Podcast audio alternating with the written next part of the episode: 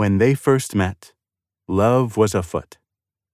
That was the New York Times wedding announcement headline my best friend Paige had jokingly imagined for Greg, my ex boyfriend, the podiatrist, and me, though we were never engaged, nor had we even remotely discussed getting married one day. Our actual wedding, in my head, wasn't exactly planned out because I don't really have that gay wedding planning gene but it probably would have been a super casual affair for 350 of our closest friends and family on Pier 60, overlooking the Hudson River, with Greg and me wearing tuxes, while we had our first dance together as husbands to This Charming Man by the Smiths. Okay, maybe I thought about it a tiny bit. This increasingly distant memory pops into my mind right now because, like a tourist, I'm standing in the middle of a busy sidewalk on 23rd and 8th on a hot summer Thursday evening, grinning at a text from Greg. I feel a tiny warm tingle in my undercarriage as I reply, Yup. Oh, I didn't tell you? I'm still seeing my ex for sex. Wait, is that a Rascal Flatts song? Right before entering the subway on my way home from work, Greg texted, Free before dinner? Which is code for hook up. So maybe after we do the sex, we'll grab a bite at Pepe Giallo, our once favorite Italian restaurant in West Chelsea that we'd been going to since we first met eight years ago. In fact, it's where we had our first date. Then, over a bottle of red wine and plates of deliciously gooey chicken parm, he'll admit he misses us and say he desperately wants to get back together. Greg asks to meet at 6:30 in 45 minutes, which means I'm early, so I slip into a diner called the Rail Line. It used to be called Moonstruck Diner, and I imagine they wanted to name it the Highline Diner after the nearby Highline elevated park, but couldn't get legal clearance, so they ended up with this weird off-brand name. I take a seat at the counter and order an old fashioned along with a basket of bread and butter.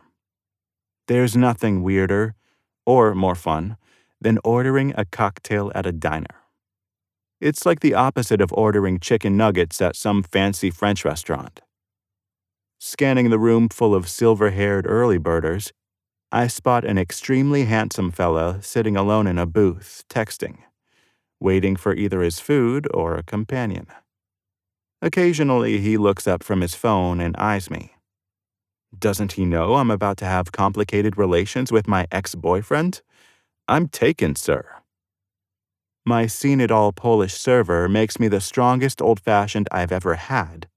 And I love it as I tear into the stale bread, butter a piece, and look up again, noticing Cutie in a booth is still staring at me. This time, I really clock him. He seems slightly younger than me, definitely more chiseled and somehow more New Yorky. But then, that's pretty much everyone in this city. I also notice he has a June in New York sun kissed face and looks like the kind of sophisticated urbanite who wouldn't be caught dead in a mediocre diner. Unlike me, mediocre diners give me life. I decide to smile. I may be in an unhealthy relationship with my ex, but I'm not dead inside. Now he squints at me. Did I do the smile wrong? Was I creepy? A grizzled server, probably named Margie or Bernice, arrives at his booth and takes his order. Now they both look at me. Was I that obvious? A sudden thought occurs to me, so I look over my shoulder and realize he'd been reading the chalkboard of tonight's specials the entire time.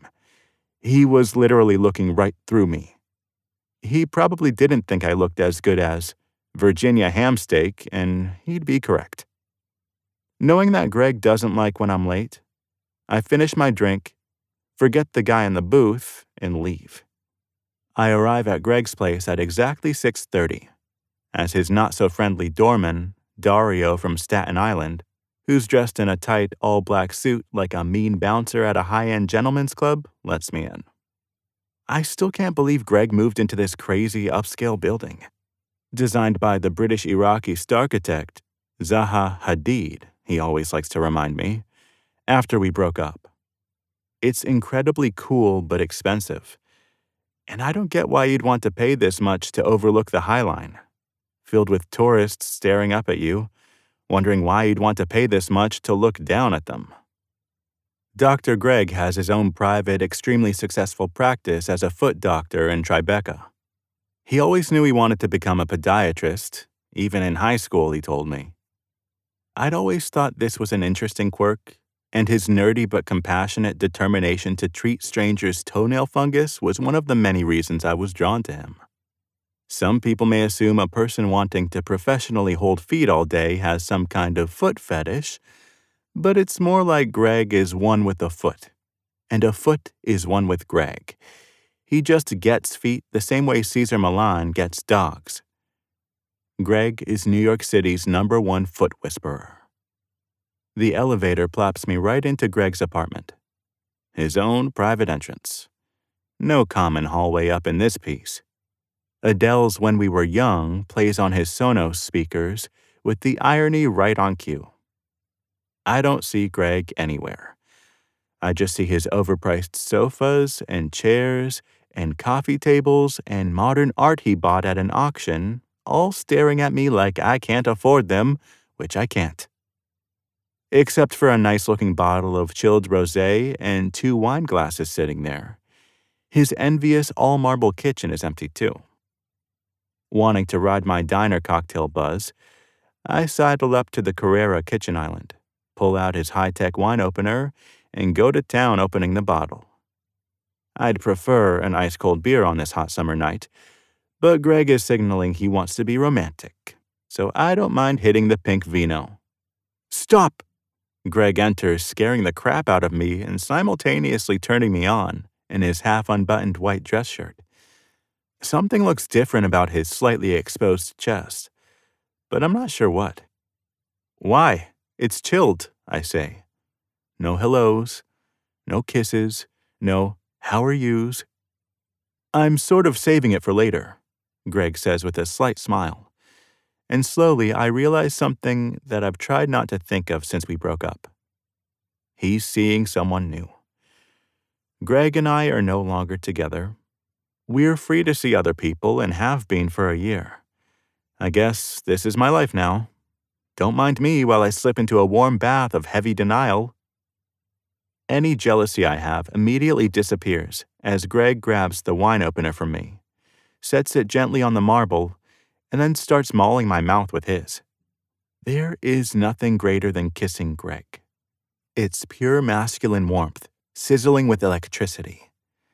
But tonight feels off. It's animalistic, impassionate, and rushed. Cold, we don't even move to his giant Hästens king sized bed, made with the finest horsehair, Greg likes to remind me, as I unbutton Greg's shirt right there in the kitchen. That's when it hits me what's different about him. He shaved his chest hair? I've never seen or felt this on him before. It's already started to grow back as rough stubble, and I can't help but wonder who this new guy is that has such power over the usually very hairy Dr. Greg. Quickly after he's naked and my pants are unbuttoned, I'm watching Greg watch himself pleasure both of us in the reflection of his glass refrigerator door. And I suddenly realize he's gone full Patrick Bateman from American Psycho.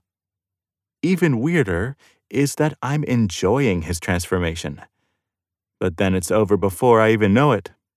He finishes, I don't. Fuck.